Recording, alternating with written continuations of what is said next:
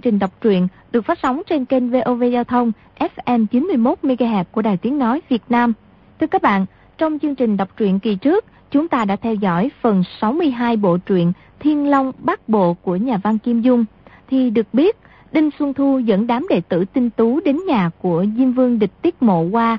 Lão cho đánh thuốc nổ phá hầm, mọi người ở bên dưới bị chấn động dữ dội, không ẩn nấp được nữa. Phùng A Tam phát động cơ quan cho phiến đá dịch chuyển, mọi người đi lên. Võ công lão quái quá cao cường, y lại dụng độc và hấp tinh đại pháp. Bên cạnh đó, Du Thản Chi võ công tuy tầm thường, nhưng nội lực thâm hậu và sử dụng hàng độc trưởng hỗ trợ, cho nên hai bên giao đấu không bao lâu, bốn thủ hạ của nhà mộ dung đã bị hạ thủ. Bảy nhà sư Thiếu Lâm Tự do quyền nạn thống lĩnh và bảy sư huynh đệ hàm cốc bác hữu bị hút hết nội lực hoặc bị thương nằm la liệt trên đất. Chỉ có lão ngũ tiết thần y còn lành lặng do Đinh Xuân Thu chừa lại để y chữa bệnh cho nhà sư Mập Tuệ Tịnh là người biết chỗ băng tầm sống ở núi Côn Luân. Sáng ra, Tiết Thần Y theo lệnh của Đinh Lão Quái đi thuê 10 cỗ xe lừa. Các cao thủ 19 người, kẻ thì bị quá tán nội công do hấp tinh đại pháp, người bị trưởng lực của Đinh Xuân Thu đã thương, người thì bị trúng hàng độc băng tầm trưởng của Du Thản Chi, kẻ bị trúng độc của bọn đệ tử phái tinh tú, thêm gia quyến của Tiết Mộ Hoa, cả thảy mấy chục mạng người nhét vào 10 cổ xe lừa do mấy đệ tử phái tinh tú điều khiển lên đường. Lão quái đưa họ đi đến đâu? Mời quý vị và các bạn đón theo dõi phần đọc truyện sau đây nhé.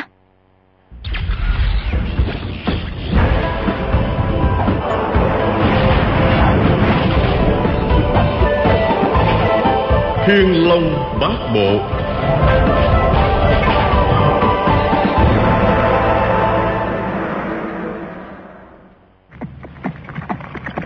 Đoàn xe lừa lọc cọc suốt ngày đêm, Buông rèm kín mít. Bọn quyền nạn Đặng Bắc Xuyên Khang Quảng Lăng Đều là những hào kiệt đương thời. Nhưng hiện giờ võ công đã mất hết Biến thành tù nhân để mặc người xử trí. Mọi người chỉ phỏng đoán được là mình đang đi về phía đông nam. Đi như vậy 8 ngày, Đến ngày thứ 9 Đoàn xe bắt đầu tiến vào vùng núi, Đường xá gặp gần Đến giờ ngọ Đường lên núi mỗi lúc một dốc thêm. Sau cùng, đến một nơi xe không leo lên nổi, Đám đồ đệ phái tinh tú Đành bảo bọn quyền nạn xuống xe. Nơi này là rừng trúc âm u, Phong cảnh rất tịch mịch. Bên đường, người ta đã dựng lên một cái quán lương đình Bằng những cây trúc lớn, Kiến trúc rất tinh xảo. Phùng A Tam nhìn mà thắng phục vô cùng, Đã xem xét kỹ hồi lâu trong lòng liền nảy mối nghi ngờ. Mọi người vào quán ngồi nhìn ra, thấy bốn người ở trên đỉnh núi chạy xuống. Hai tên đi đầu là đệ tử của đinh xuân thu. Hẳn là trước khi đoàn xe dừng lại, chúng đã chạy lên núi để dò đường hoặc để báo tin. Hai người đi sau là hán tử, ăn mặc theo kiểu nông thôn. Chạy đến trước mặt đinh xuân thu thi lễ rồi trình thư lên. Đinh xuân thu mở thư ra đọc rồi cười khẩy nói. Hay lắm. Người chưa chịu thua còn muốn quyết một trận sinh tử thì đương nhiên ta phải bồi tiếp. Hán tử hơi biến sắc lấy trong bọc ra một cái pháo lệnh châm lửa đốt. Pháo lệnh giọt lên không trung nổ liên tiếp ba tiếng. Tiếng sau lớn hơn tiếng trước. Pháo lệnh thông thường chỉ nổ một tiếng. Phùng a tam không nghi ngờ gì nữa nhìn Khang Quảng Lăng khẽ nói. Đại ca, thứ pháo lệnh này chính là của bản nguồn chế tạo á. Chẳng mấy chốc, có hơn 30 người đều ăn mặc theo kiểu nông thôn, từ trên đỉnh núi đi xuống, tay cầm binh khí dài. Khi bọn họ xuống gần, mọi người mới nhìn rõ, thì thấy trên tay họ không phải binh khí, mà là những đòn khiên bằng trúc. Giữa hai cái đòn có buộc võng, người có thể ngồi được. Đinh Xuân Thu mỉm cười nói. Chủ nhân đã mời. Quý vị chẳng nên khách khí. Ngồi vào võng đi. Bọn quyền nạn đều lên võng ngồi. Cứ hai hán tử khiêng một người, nhanh nhẹn leo dốc lên núi. Đinh Xuân Thu đi trước, tay áo rộng thùng thình, phất phơ trong gió. Lão không có vẻ gì hấp tấp, nhưng chân cứ lướt đi, tựa hộ không chém đất. Chỉ trong khoảnh khắc đã mất hút vào khu rừng trúc phía trước. Đặng Bách Xuyên bị trúng quá công đại pháp, vẫn cho rằng mình mắc phải tà pháp, chứ không phải kém sức. Bây giờ thấy kinh công của lão tuyệt diệu như vậy, mới biết rằng bản lĩnh lão cũng rất khủng khiếp. Bất giác khâm phục, nghĩ thầm. Giả tỷ, lão không dùng yêu thuật, thì mình cũng không địch nổi. Phong bà ác thẳng thắn khen luôn. Kinh công của lão yêu này á, thật là tuyệt diệu. Phong mốt bổ phục. Gã vừa mở miệng khen, thì bọn đệ tử phải tinh tú đi áp giải, cũng tranh nhau, lên tiếng tán tụng sư phụ. Chúng cho rằng võ công Đinh Xuân Thu hiện nay vô địch thiên hạ. Cả những bậc võ học đại sư tiền bối như Đạt Ma Lão Tổ gì gì đi nữa cũng không bằng được. Thật là một kiểu nịnh bợ ai nghe cũng ngứa lỗ tai. Bao bất đồng nói. Các vị lão huynh, phải tinh tú, quả là có những tuyệt nghệ độc đáo. Không tiền khoáng hậu, chưa có môn phái nào bị kịp. Bọn đệ tử khoái chí hỏi lại.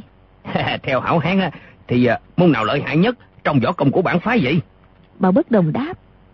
Không chỉ một môn, mà ít ra là ba môn. Bọn đệ tử lại càng cao hứng, hỏi. ba môn là những môn gì? Bao bất đồng nói. Môn thứ nhất á, là mã thí công, tức là công phu rắm ngựa. Không khí trong quý phái, hồi thối quá.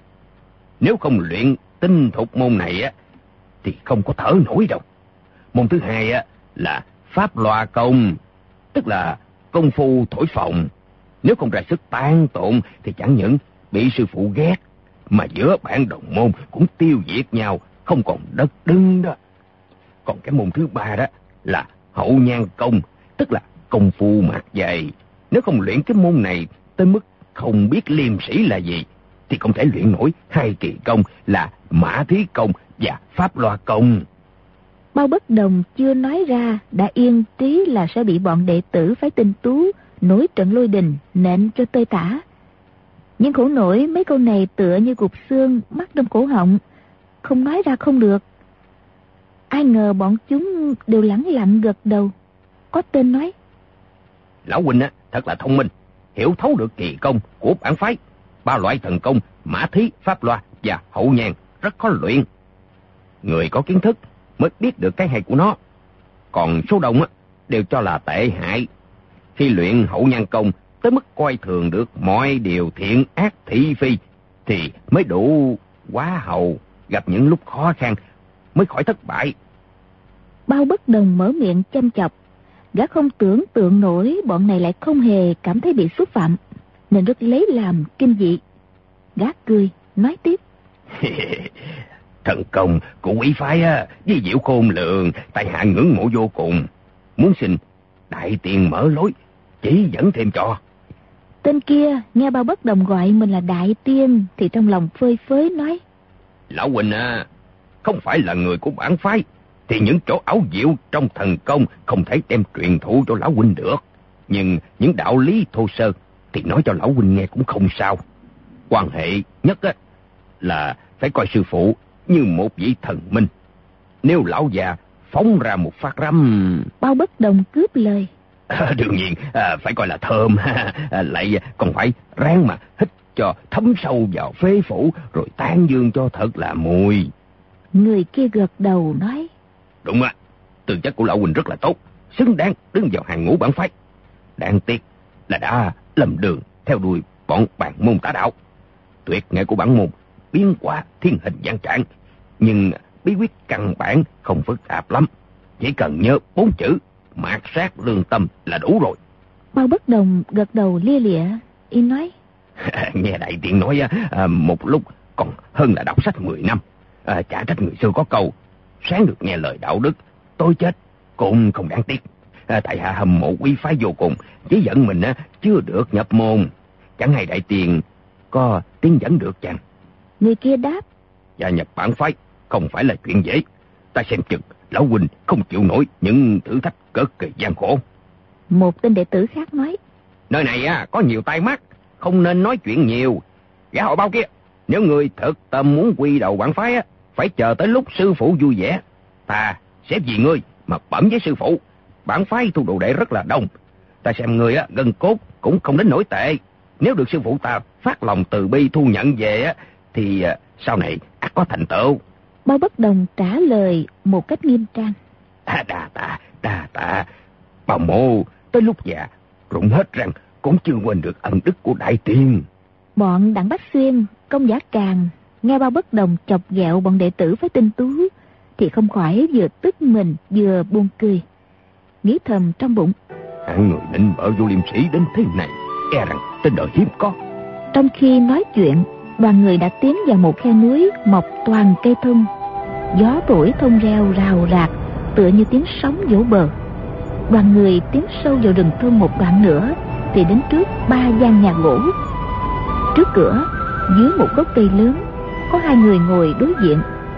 Phía sau người ngồi mé tả, có ba người đang đứng.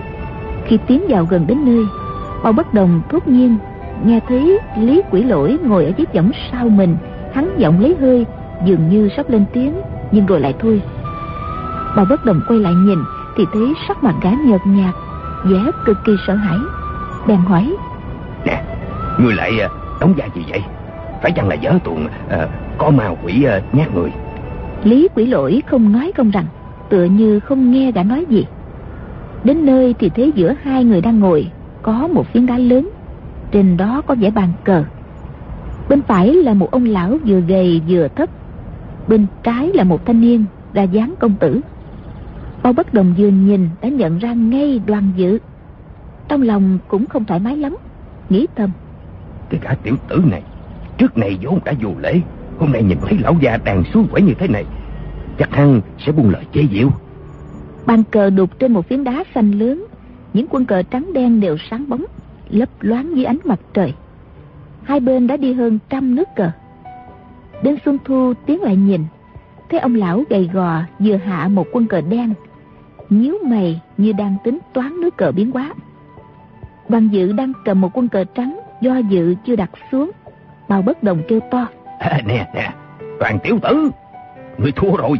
À, lại đây chịu chung quản nặng với huynh đệ bào mổ đi. Ba người đứng phía sau đoàn dự cùng quay đầu lại nhìn ra vẻ khó chịu. Đó chính là bọn đại hộ vệ chu đan thần. Lúc đó đột nhiên nhóm hàm cốc bác hữu khang quảng lăng phạm bách linh đều hấp tấp nhảy xuống võng đến quỳ bên ông lão đang chơi cờ.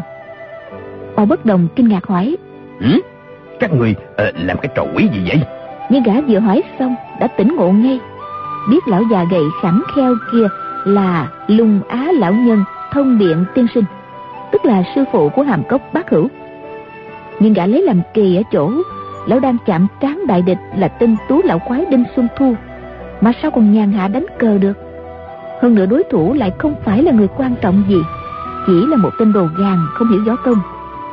Khang quản lăng lên tiếng. Lão nhân già trang chuyện tỉnh táo tám huynh đệ tiểu bối thật vui mừng không xiết. Vì hàm cốc bác hữu đã bị thông biện tiên sinh tô tinh hà trục xuất khỏi môn phái nên họ không dám dùng danh phận sư đồ để xưng hô. Phạm bách linh nói quyền nạn đại sư chùa thiếu lâm cũng đến thăm lão nhân gia đây. Tô tinh hà đứng dậy nhìn mọi người xá dài rồi nói quyền nạn đại sư giá lâm mà lão phu không ra nghênh tiếp thật là đắc tội. Lão chỉ nhìn qua một cái là vội quay vào bàn cờ.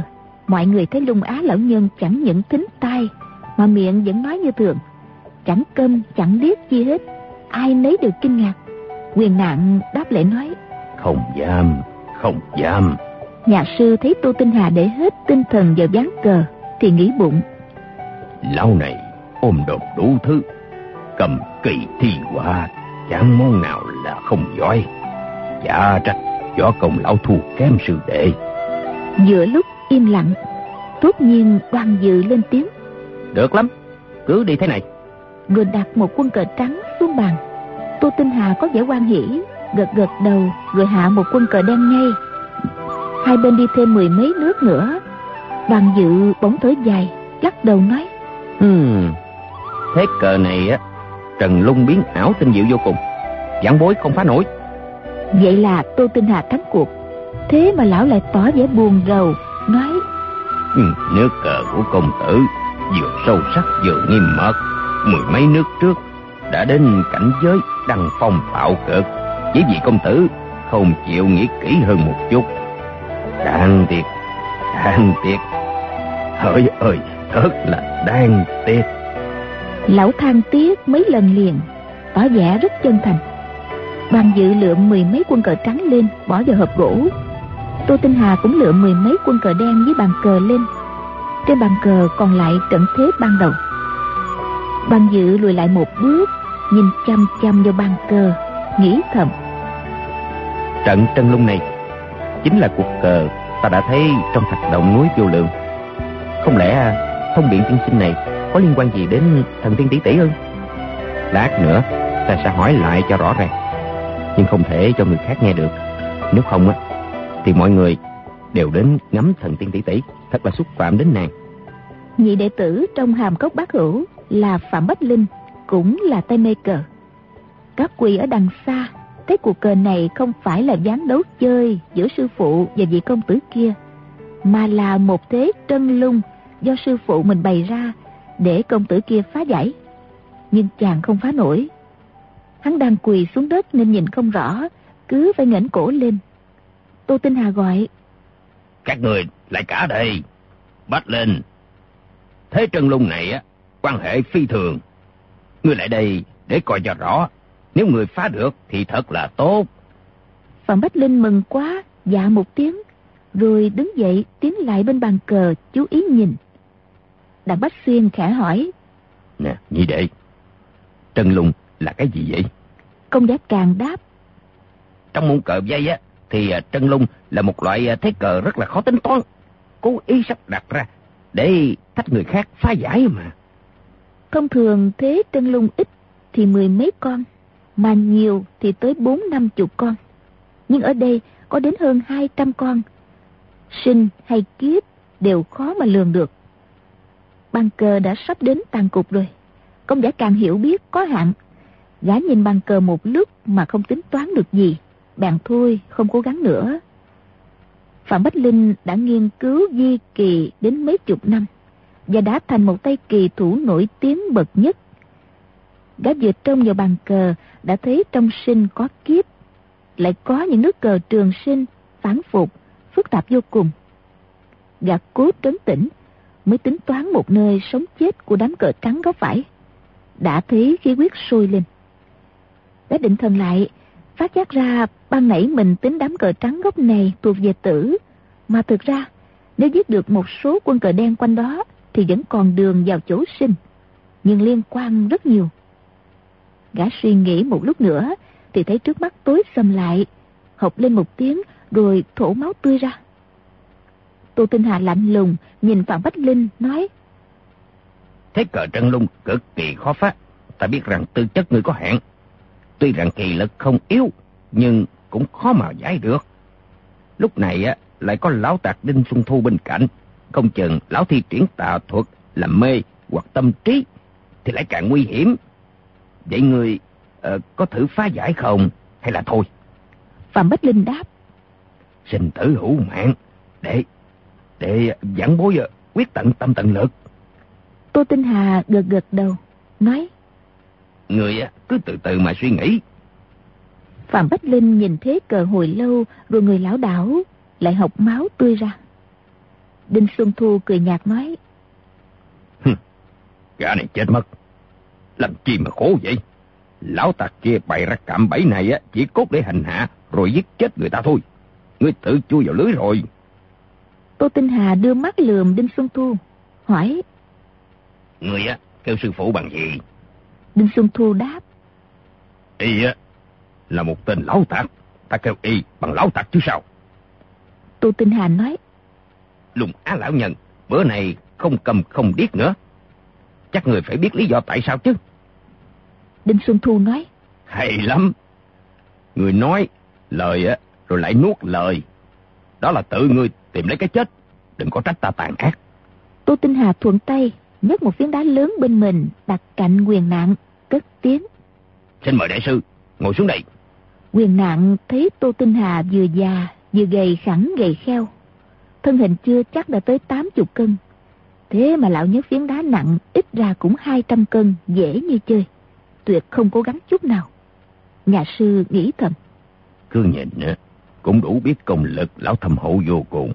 Chính mình lúc chưa bị mất võ công, cũng muốn ờ, nhấc tảng đá này lên á, cũng phải chật vật. Đâu có được ung dung như lão.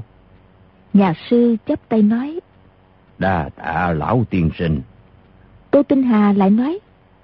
Thấy trần lùng này, do tiên sư của lão phu bày ra. Lão nhân già đã mất ba năm tâm quyết mới sáng tác ra được thế cờ này. Rất mong trên đời có người trì kỹ phá giải được. Tại hạ khổ công nghiên cứu trong 30 năm trời cũng chưa thành công. Nói tới đây, lão đảo mắt nhìn bọn quyền nạn, đoàn dự, Phạm Bách Linh một lượt, rồi nói tiếp.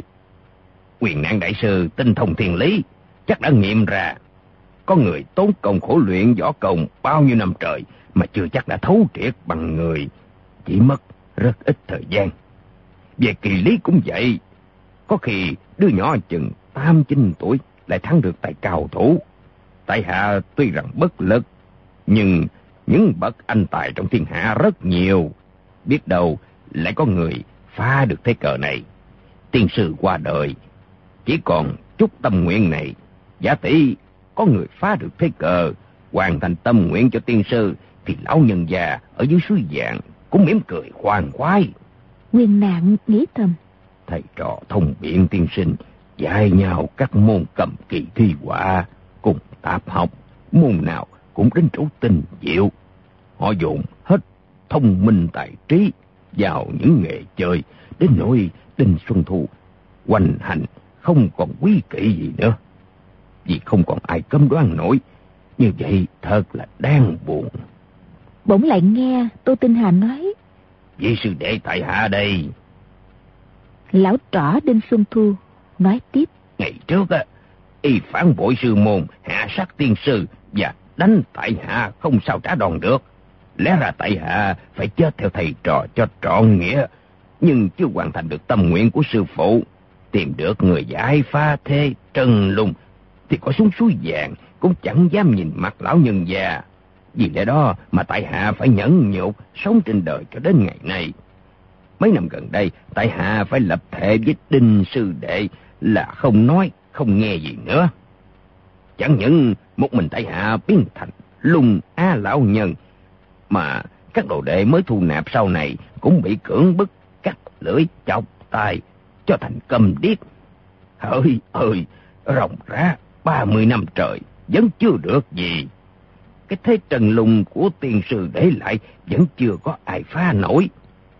Vị công tử này á, phòng từ tiêu sai. Bao bất đồng sang vào. cái gã này á, chưa chắc đã là anh Tuấn đâu. À, huống chi á, con người đẹp hay xấu à, thì đâu có liên quan gì đến chuyện đánh cờ. Sai bét, sai bét. Tô Tinh Hà đáp. Bên trong á, có mối quan hệ lớn lao. Bao bất đồng nói. À, cái lão tiên sinh à, cũng đâu có phong lục anh tú gì cho cam. Tô Tinh Hà nhìn gã, không nói gì, chỉ mỉm cười. Bao bất đồng lại nói. Chắc lão tiên sinh à, cho rằng bao mổ còn xấu xa hơn nhiều có phải không? Tô Tinh Hà không lý gì đến gã nữa. Nói tiếp. Đoàn công tử, hạ được mười mấy quân đầu, đều là những nước cực kỳ tinh diệu. Tại hạ đang hy vọng tràn trề. Ngờ đâu đi sai một nước, đến nỗi bị thua. Đoàn dự có vẻ thẹn thùng, chàng nói. Tại hạ tư chất ngu độn, đã phụ lòng kỳ vọng của lão trượng, thật xấu hổ vô cùng. Chưa dứt lời, bỗng nghe Phạm Bách Linh kêu to, miệng phun máu tươi ra như suối, rồi ngã ngửa ra. Tô Tinh Hà khẽ nghiêng người, búng ba con cờ ra dèo dèo. Đánh trúng vào quyệt đạo trước ngực Bách Linh, gã thôi thổ quyết ngay. Mọi người còn đang kinh ngạc, bỗng nghe đánh cách một tiếng. Từ trên không bay xuống một vật trắng, trúng vào bàn cờ. Tô Tinh Hà nhìn lại thì ra là một miếng gỗ cây tùng, rớt đúng vào điểm bắt cửu ở vị khứ, tức là góc bên phải bàn cờ. Rõ ràng đây là một nước đi. Lão ngẩng đầu lên nhìn xem thì thấy trên cây tùng ở cách năm trượng về bên trái có một mảnh trường bào lộ ra. Rõ ràng có người nấp trên đó. Tô Tinh Hà vừa kinh hãi vừa mừng thầm nói.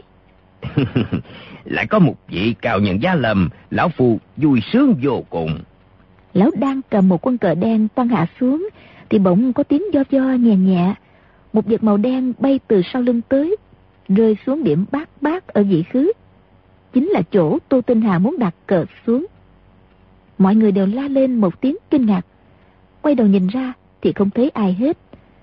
Cây tùng ở mé hữu không cao mấy. Nếu có ai nấp ở đó thì trông thấy ngay. Không hiểu người này nấp chỗ nào. Tô Tinh Hà nhìn lại thì thấy hạt đen này là một mẫu vỏ cây tùng vừa mới cậy ra. Vị trí rất chuẩn. Trong lòng thầm kinh hãi. Vật đen vừa rơi xuống thì từ cây tùng mé tả lại bắn xuống một hạt trắng. Rớt vào điểm ngũ lục ở vị khứ. Bỗng nghe tiếng dù dù vang lên. Một hạt tròn màu đen bay trên không gian. Rồi vừa xoáy vừa rớt xuống bàn cờ. Trúng vào điểm tứ ngũ ở vị khứ. Vật này bay xoáy thành hình trung ốc, khó mà biết phát ra từ đâu. Xem nó bay vòng vèo từ trên không mà rơi xuống rất chính xác, thì đủ biết người đi nước cờ này có công phu phóng ám khí thật là khủng khiếp. Mọi người chung quanh đều khâm phục vô cùng, quang hô rầm rộ. Tiếng quang hô chưa dứt, từ trên cây tùng vọng ra một âm thanh sang sảng. Tuyệt kỹ phóng ám khí của mộ dùng công tử, quả nhiên thiên hạ vô song, thật đáng bội phục. Đột nhiên có tiếng gió nhẹ rồi bên bàn cờ xuất hiện thêm một nhà sư đứng tuổi, mặt tăng bào, sắc xám, mắt sáng như sao, tướng mạo nghiêm trang, hé cười nửa miệng. Không ai nhìn rõ nhà sư này ở trên cây thông nhảy xuống lúc nào. Bằng dự vừa nhìn thấy nhà sư thì giật mình kinh hãi, nghĩ thầm. Lão ma đầu, cô ma trí lại đến rồi. Chàng lại nghĩ. Chẳng lẽ người đi quân cờ trắng vừa rồi là mộ dung công tử hay sao? Thế là cuối cùng ta cũng gặp y. Cừu ma trí chắp tay trước ngực, thi lễ với Tô Tinh Hà, Đinh Xuân Thu, quyền nặng đại sư, rồi nói. Dọc đường, Tiểu Tăng có nhận được thiệp mời đến kỳ hội của thông biện tiên sinh, không tự lượng sức mà đến đây để gặp cao thủ thiên hạ. Lão lại hô lên.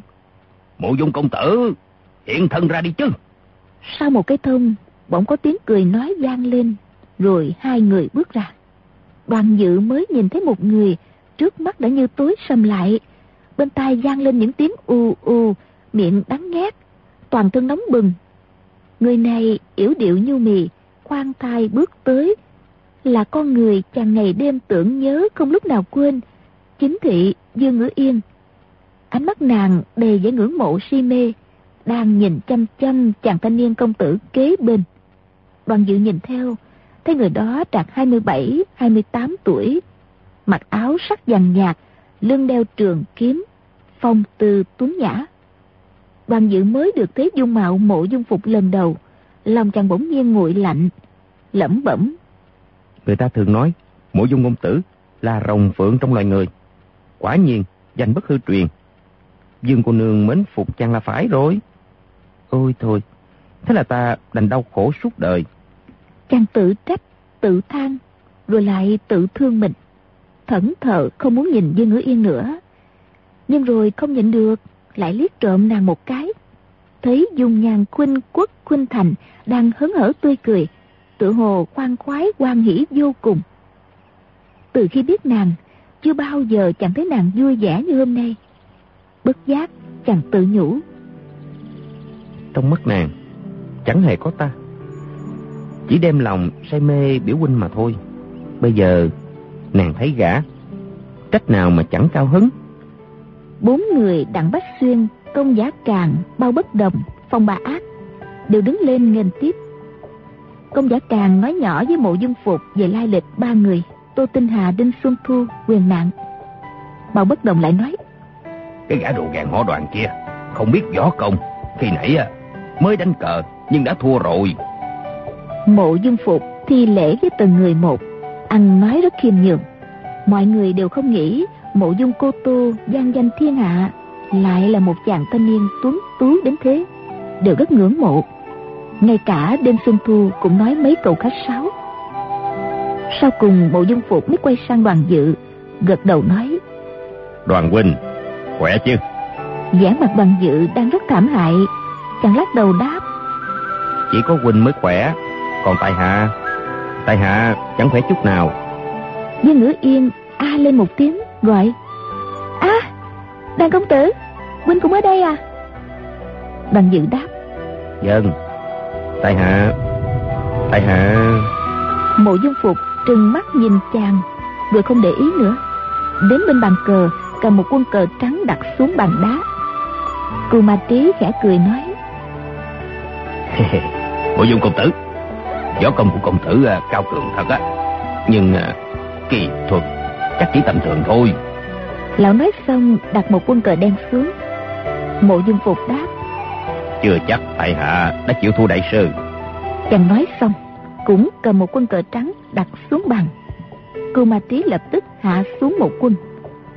Nãy giờ mộ dung phục tính toán thế trân lung này tự tin có thể phá giải nào ngờ đối phương chỉ đi một quân ngoài dự liệu là bao nhiêu nước y tính toán sẵn đều quá ra công cấp. Qua một lúc lâu y mới đi được một quân. Cô ma trí lại lập tức đi một quân. Hai người một nhanh một chậm đi hơn hai mươi nước nữa.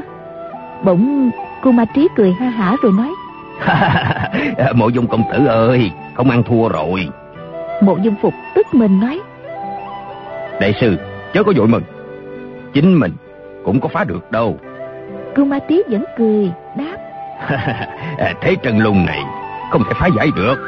Người ta bày ra chỉ cốt để trêu ghẹo nhau thôi. Tiểu tăng tự biết mình à, không muốn hao phí tâm lực và chuyện vô ích.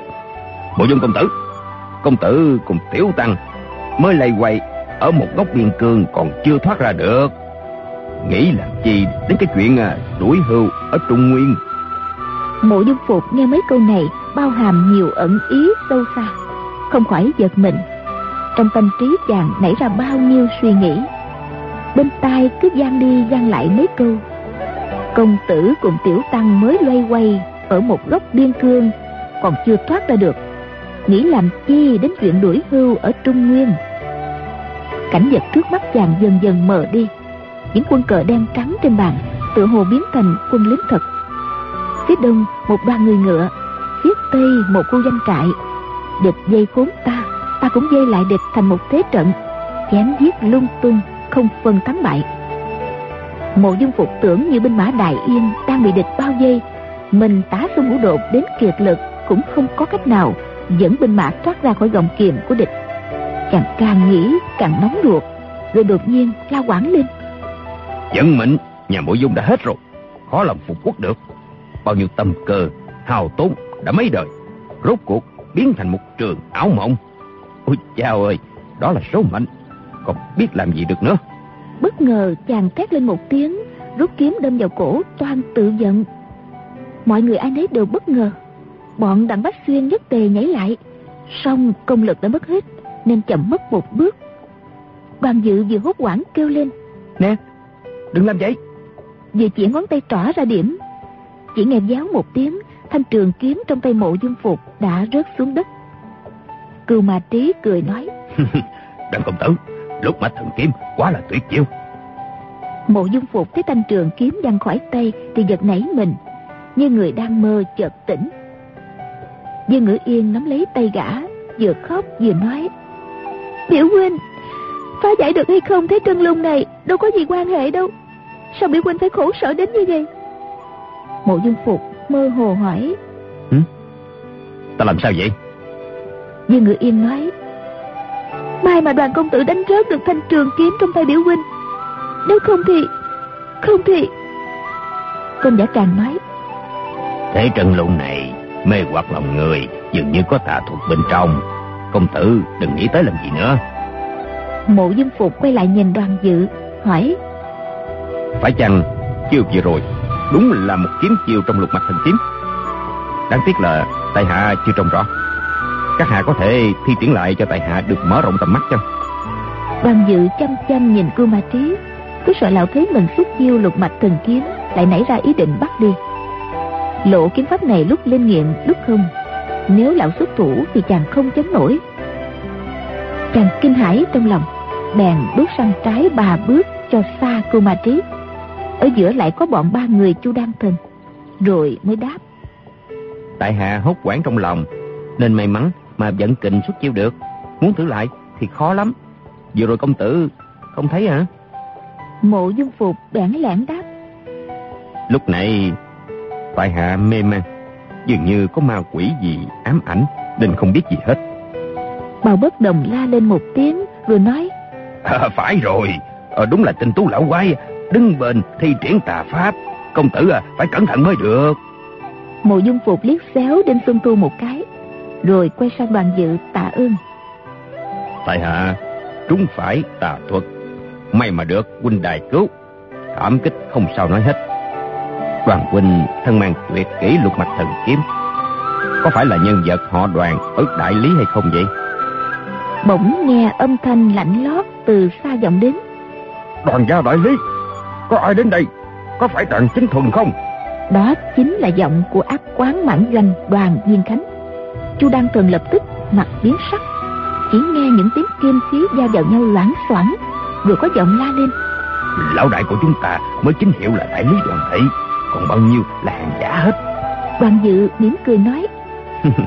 Té ra đồ đệ của ta cũng đã đến rồi. Tiếng kêu của Nam Hải Ngạc Thần chưa hết gian vọng.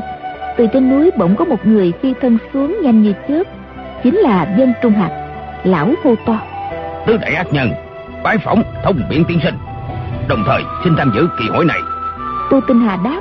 Hoàng nghênh chư vị đến đây. Lão vừa nói xong, dân Trung Hạt đã xẹt đến trước mặt mọi người. Một lúc sau, ba người đoàn viên cánh, Diệp Nhị Nương, Nam Hải Ngạc Thần cùng đến nơi. Nam Hải Ngạc Thần quát lớn. Lão đại chúng ta nhận được thiệp mời, liền rất quan hỷ. Tạm gác mọi chuyện để đến đây đánh cờ. Võ công của lão là thiên hạ vô địch. So với nhạc lão nhị ta đó còn lợi hại hơn nhiều. Ai không phục, có thể lên đề cùng lão đối bạ chiều. Các người muốn đơn đá độc đấu hay xông lên đánh loạn ẩu.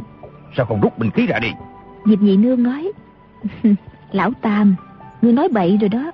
Đây là đấu cờ, chứ không phải là đấu võ. Rút binh khí làm gì? Nam Hải Ngạc Thần dặn lại. Người mới là nói bậy. Nếu không phải là động thủ đánh nhau, thì lão đại đến đây làm gì?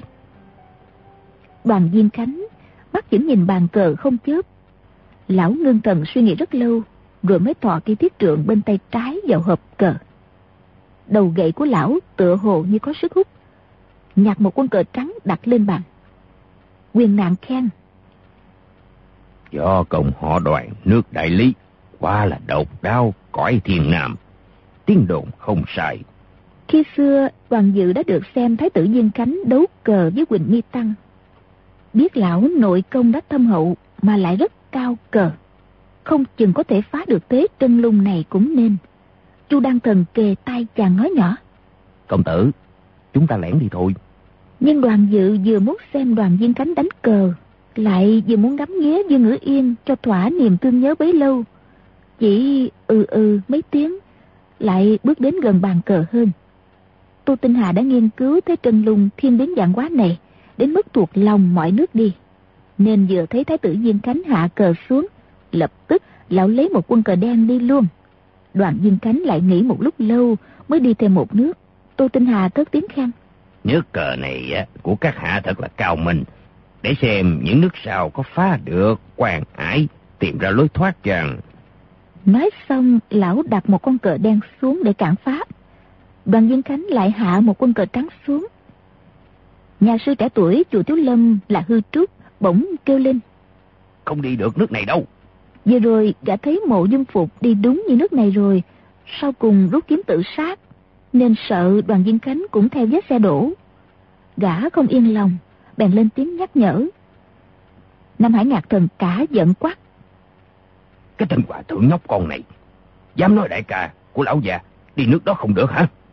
Lão nắm lấy lưng nhà sư, nhấc lên. Bằng dự nói ngay. Đầu đệ ơi, đừng hại vị tiểu sư phụ đó. Từ lúc mới đến, Nam Hải Ngạc Thần đã nhìn thấy đoàn dự. Trong lòng hổ thẹn, đã định bụng không nói gì với chàng là tốt nhất.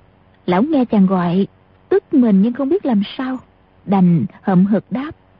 Ờ, không hại thì thôi, ờ, có gì quan trọng đâu. Mọi người thấy Nam Hải Ngạc Thần không những tuân lời đoàn dự, mà nghe chàng gọi y là đồ đệ, cũng không cãi lại, thì đều rất ngạc nhiên. Chỉ có bọn Chu Đăng Thần là hiểu chuyện, không khỏi cười thầm. Hư Trúc ngồi dưới đất, trong lòng suy nghĩ lung tung. Sư phụ ta đã dạy, Phật tổ truyền lại ba phương pháp tu tập là giới, định, tuệ. Trong Kinh Lăng Nghiêm có nói, nhiếp tâm là giới, từ giới sinh ra định, từ định chuyển thành tuệ. Bọn ta là người trần tục, ngu độn, vì thế Đạt Ma Tổ Sư đã dạy cho những phương pháp học võ để nhiếp tâm. Vậy thì cũng có thể học đánh cờ để nhiếp tâm. Đấu võ, tất có thắng bại. Đấu cờ, cũng có thắng bại. Đều là chuyện trái ngược với thiền lý. Nên, bất luận học võ hay chơi cờ, đều phải có tâm, không phân biệt thắng bại. Những chuyện như tụng kinh, ăn uống, đi dạo, không có tâm thắng bại thì dễ. Nhưng thi võ đấu cờ mà bỏ được tâm thắng bại thì khó vô cùng. Nếu trong lúc thi võ đấu cờ mà không có tâm thắng bại thì đã gần đạt đạo lắm rồi đó.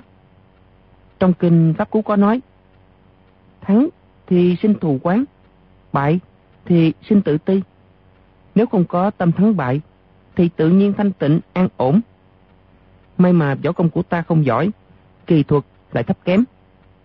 Khi cùng sư huynh đệ thí võ đấu cờ, lúc nào cũng thắng ít bại nhiều. Thường được sư phụ khen là vô sân vô quán, biết coi nhẹ chuyện hơn thua. Sau hôm nay, ta mới thấy một nước cờ của đoàn thí chủ. Đã sợ lão bị thua mà mở miệng chỉ điểm. Huống chi, ta chẳng phải đệ nhất kỳ thủ. Làm sao chỉ điểm người khác được? Nước cờ này của lão thì giống mộ dung công tử. Nhưng biết đâu, sau này lại biến quá khác biệt. Ta làm sao biết chắc mà khuyên ngăn? Vậy là ta phạm vào điều tự cao tự mãn rồi. Đoàn viên Khánh đi mỗi nước cờ lại phải suy nghĩ một lúc. Càng về sau càng lâu. Khi lão đi được hơn 12 nước thì mặt trời đã ngã về Tây. Đột nhiên quyền nạn cất tiếng nói. Đoàn thi chủ, mười nước đầu á, thi chủ đi theo đường chính. Nhưng từ nước thứ 11 trở đi lại rẽ sang đường tà. Càng về sau càng sai lệch, không còn cách nào cứu vãn được. vẻ mặt của đoàn viên cánh cứ trơ trơ như xác chết, không để lộ tí cảm xúc nào. Nhưng trong cổ họng phát ra thanh âm. Phái thiếu lầm của đại sư chính là chính phái. Vậy theo tôn ý thì có thể phá giải được. Thế trần lùng này bằng được chính đạo không? Quyền nạn thở dài nói. Thế cờ này, chính không phải chính, ta chẳng phải ta. Dùng chính đạo phá không xong, mà theo tà đạo cũng không phá được. Đầu tiếp trượng của đoàn viên cánh dừng lại ở trên không.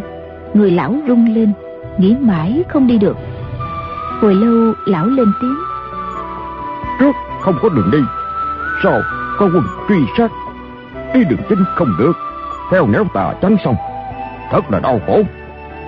Lão vốn thuộc chính tông họ đoàn nước đại lý. Nhưng về sau đi vào tà đạo. Câu nói của quyền nạn vô tình khiến lão xúc động mãnh liệt. Hoàn cảnh lão cũng tương tự như mộ dung công tử, dần dần nhập vào ma chướng. Thế cờ trân lung biến ảo trăm chiều, tùy theo bản ngã của con người mà thay đổi. Kẻ tham tài thì vì lòng tham mà sai lầm. Người hay phẫn nộ thì lại vì nóng giận mà lỡ nước. Đoàn dự thua cuộc là vì lòng nhân từ quá nặng biến thành nhu nhược, không nỡ thiết quân. Mộ dung phục thất thủ là vì tham quyền vị bất chấp mọi thứ, quyết không chịu đáp vế. tiết quân liều lĩnh.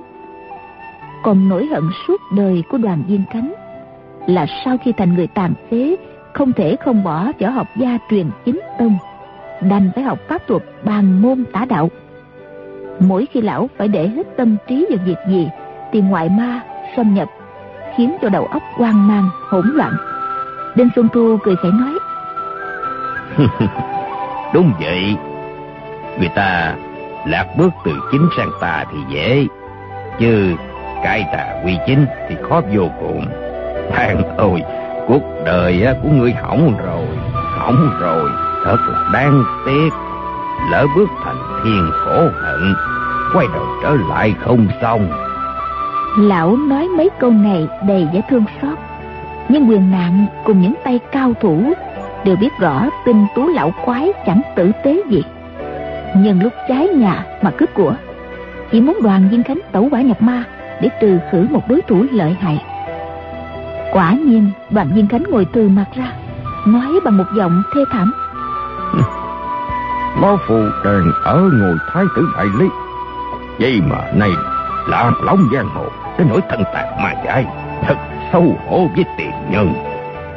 Đinh Xuân Thu lại đổ thêm dầu vào lửa các hạ chết xuống cửu tuyền, Cũng chẳng mặt mũi nào mà trông thấy tiền nhân họ đoàn. Nếu biết liêm sĩ Thì tự tử cho rồi. Cũng còn chút xíu anh hùng hào kiệt. Ôi, Các hạ tự tử đi thôi, Tự tử đi thôi. Lão nói bằng một âm điệu uyển chuyển, Khiến người nghe phải mềm lòng. Người nào công lực tầm thường Thì ác phải mê man. Đoàn nghiên cánh lẩm bẩm Ôi tự tử đi thôi. Vừa nói vừa từ từ dơ thiết trượng lên Điểm vào ngực mình. Nhưng công lực lão rất thâm hậu Còn ngấm ngầm kháng cự. Tựa hồ trong thâm tâm lão có tiếng cãi lại. Không được, không được. Điểm mạnh vào thì hỏng bét.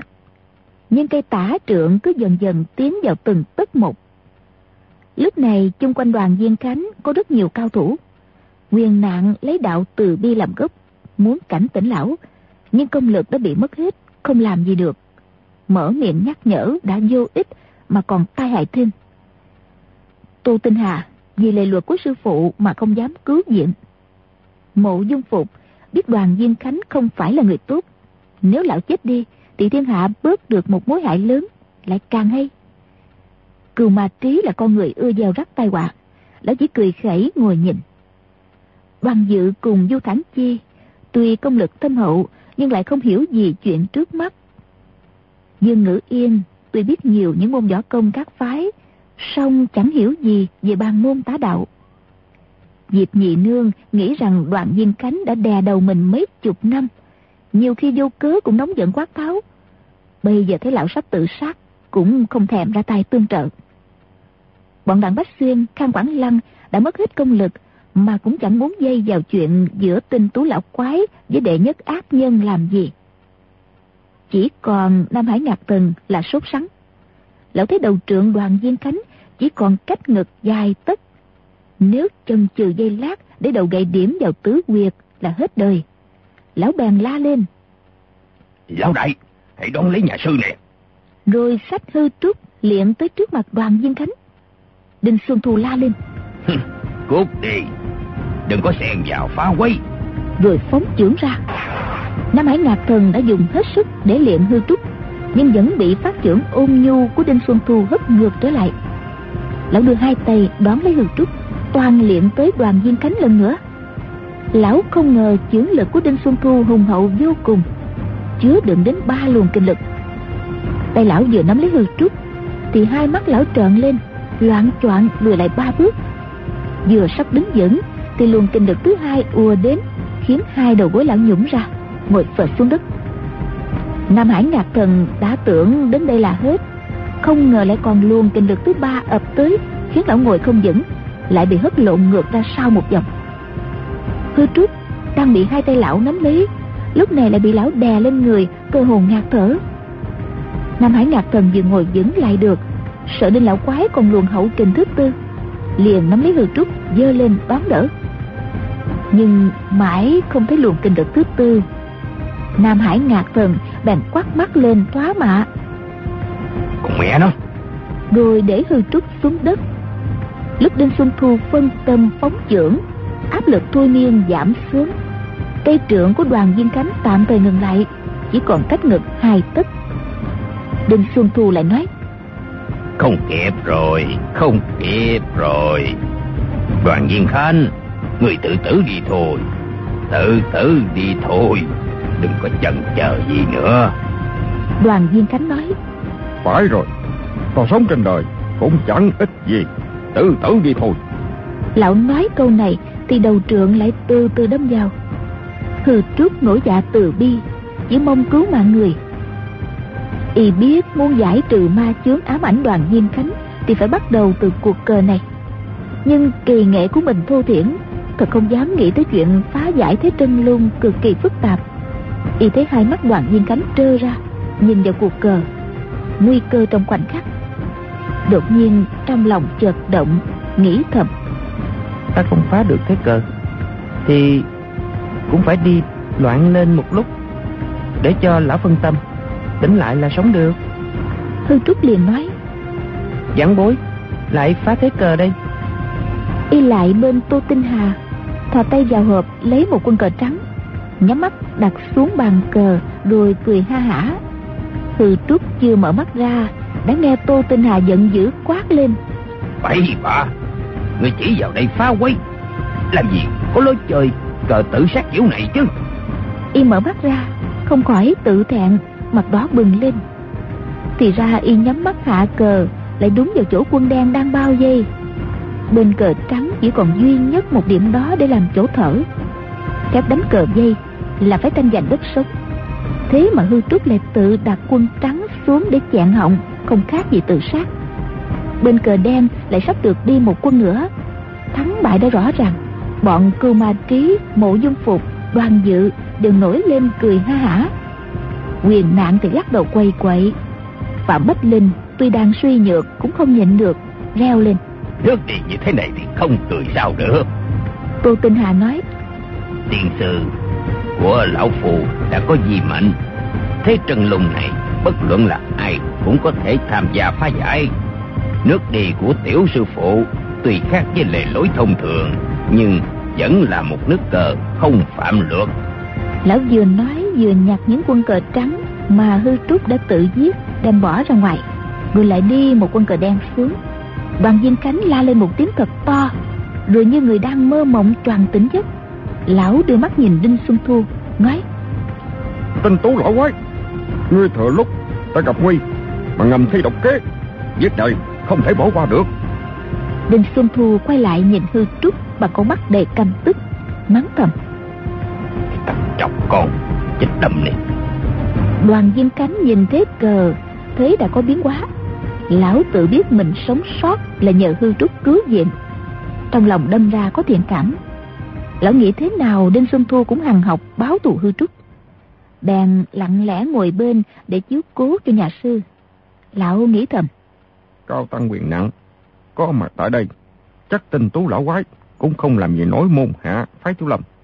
Nhưng giả tỷ quyền nạn cũng bị hôn mê, không che chở được, thì ta phải ra tay cứu viện không thể để y uống mạng gì ta. Bỗng nghe tô tinh hà quay lại hỏi hư trúc. Tiểu sư phụ tiểu sư phụ đã tự giết một đám quân cờ của mình. Bây giờ bên đen lại áp bức thêm một bước nữa. Đối phó như thế nào đây? Hư trúc mỉm cười đáp. Tiểu tăng chơi cờ rất kém chỉ đi bừa một nước cốt để cứu người. Bây giờ tiểu tăng không biết đi như thế nào nữa. Xin lão tiền bối lượng thứ cho tô tinh hà xa sầm nét mặt nói tiên sư ta bày ra thế trần lùng này để mời cầu thủ cấp thiên hạ đến phá giải phá giải không được cũng không sao. Ai lỡ mang quả vào thân là lỗi tự mình. Người đến đây phá quấy là khinh mạng tiên sư. Bất kể phái tiêu lầm nhà người người nhiều thế mà đến đâu. Lão phù tuy vừa câm vừa điếc cũng liều chết để bảo vệ danh dự cho tiên sư. Lão đang cãi nhau mà tự xưng là vừa câm vừa điếc nghe thật buồn cười. Nhưng râu lão đang dễn lên thanh âm sát phạt như lệnh dở vẻ mặt cực kỳ hung dữ nên chẳng ai dám cười ra tiếng. Hư trúc chắp tay trước ngực thi lễ nói lão tiền bối. Tô tinh hạ quát lớn hạ quân xuống đi nói nhiều vô ích tâm quyết của tiên sư không thể để người khác đến dẫn chơi được lão dung tay phải phóng ra một chưởng, đánh sầm một tiếng các bụi bay mù. Trước mặt hư trúc xuất hiện một cái hố sâu đến mấy thước. Chưởng lực mãnh liệt phi thường. Nếu lão đánh nhích lên một thước, thì xương cốt hư trúc sẽ nát ra như cắn hư trúc sợ quá, trống ngực đập thình thình. Dương mắt nhìn quyền nạn. Chỉ còn biết mong sư bá tổ cứu nguy. Quyền nạn chơi cờ chẳng giỏi gì, võ công lại mất hết tuyệt chẳng có cách nào cứu y được. Lão tăng đã toan muối mặt, năn nỉ tô tinh hà. Bỗng thấy hư trúc thò tay vào hộp, lấy ra một con cờ trắng đặt xuống bàn. Vào khoảng trống phía sau những con cờ trắng đã bị bắt. Con cờ này đi rất đúng phép tắc. Suốt 30 năm trời, tô tinh hà đã nghiên cứu thế chân lung này rất kỹ, từng đặt ra hàng ngàn hàng dạng thế biến. Nên bất cứ diễn biến ra sao, Hậu quả đến đâu, Lão thuộc lòng hết. Nhưng lão chưa bao giờ nghĩ tới nước cờ tự sát, kỳ cục như của hư trúc vừa rồi. Dù là người mới học đánh cờ Cũng không đi ngớ ngẩn đến như vậy. Chẳng khác gì người học võ cầm kiếm đâm vào cổ mình. Thế mà không ngờ, Bên trắng tự sát cả một đám quân, Rồi cục diện biến thành sáng sủa hơn. Bên đen dĩ nhiên vẫn có ưu thế, Nhưng bên trắng cũng rộng đường xoay sở, Không giống như trước. Giữ được chỗ nọ, bỏ mất chỗ kia. Cục diện quái lạ này Thì Tô Tinh Hà có nằm mơ cũng không thấy. Nét mặt đầy vẻ kinh ngạc Lão suy tính hồi lâu Mới hạ một quân cờ đen xuống. Thì ra lúc hư trúc thấy Tô Tinh Hà phóng chưởng dọa Mà sư bá tổ chẳng nói chẳng rằng Y đang luống cuốn Bỗng một thanh âm nhỏ xíu lọt vào tai. Đặt cờ xuống Điểm tam cửu Ở vị bình Cực lọc như trái đó. Hư trúc chẳng hiểu ai mất nước Cũng chẳng biết là đúng hay sai. Cứ cầm quân cờ trắng đặt xuống điểm tam cửu ở vị bình. Tô Tinh Hà hạ cờ đen rồi. Thanh âm nhỏ nhẹ lại lọt vào tai hư trúc. Điểm nhị bát ở vị bình. Hư trúc lại đặt cờ theo đúng lời mách bảo. Quân cờ này vừa đặt xuống Bọn cô ma trí, mộ dung phục, đoàn dự Đều reo lên một tiếng kinh ngạc. Quýt cha! Hư trúc ngẩng đầu lên thì thấy người nào cũng ra chiều khâm phục mình. Biết ngay đó là một nước cờ tuyệt diệu. Chính Tô Tinh Hà cũng tỏ vẻ vừa quan hỷ vừa lo lắng. Cặp lông mày của lão nhíu lại.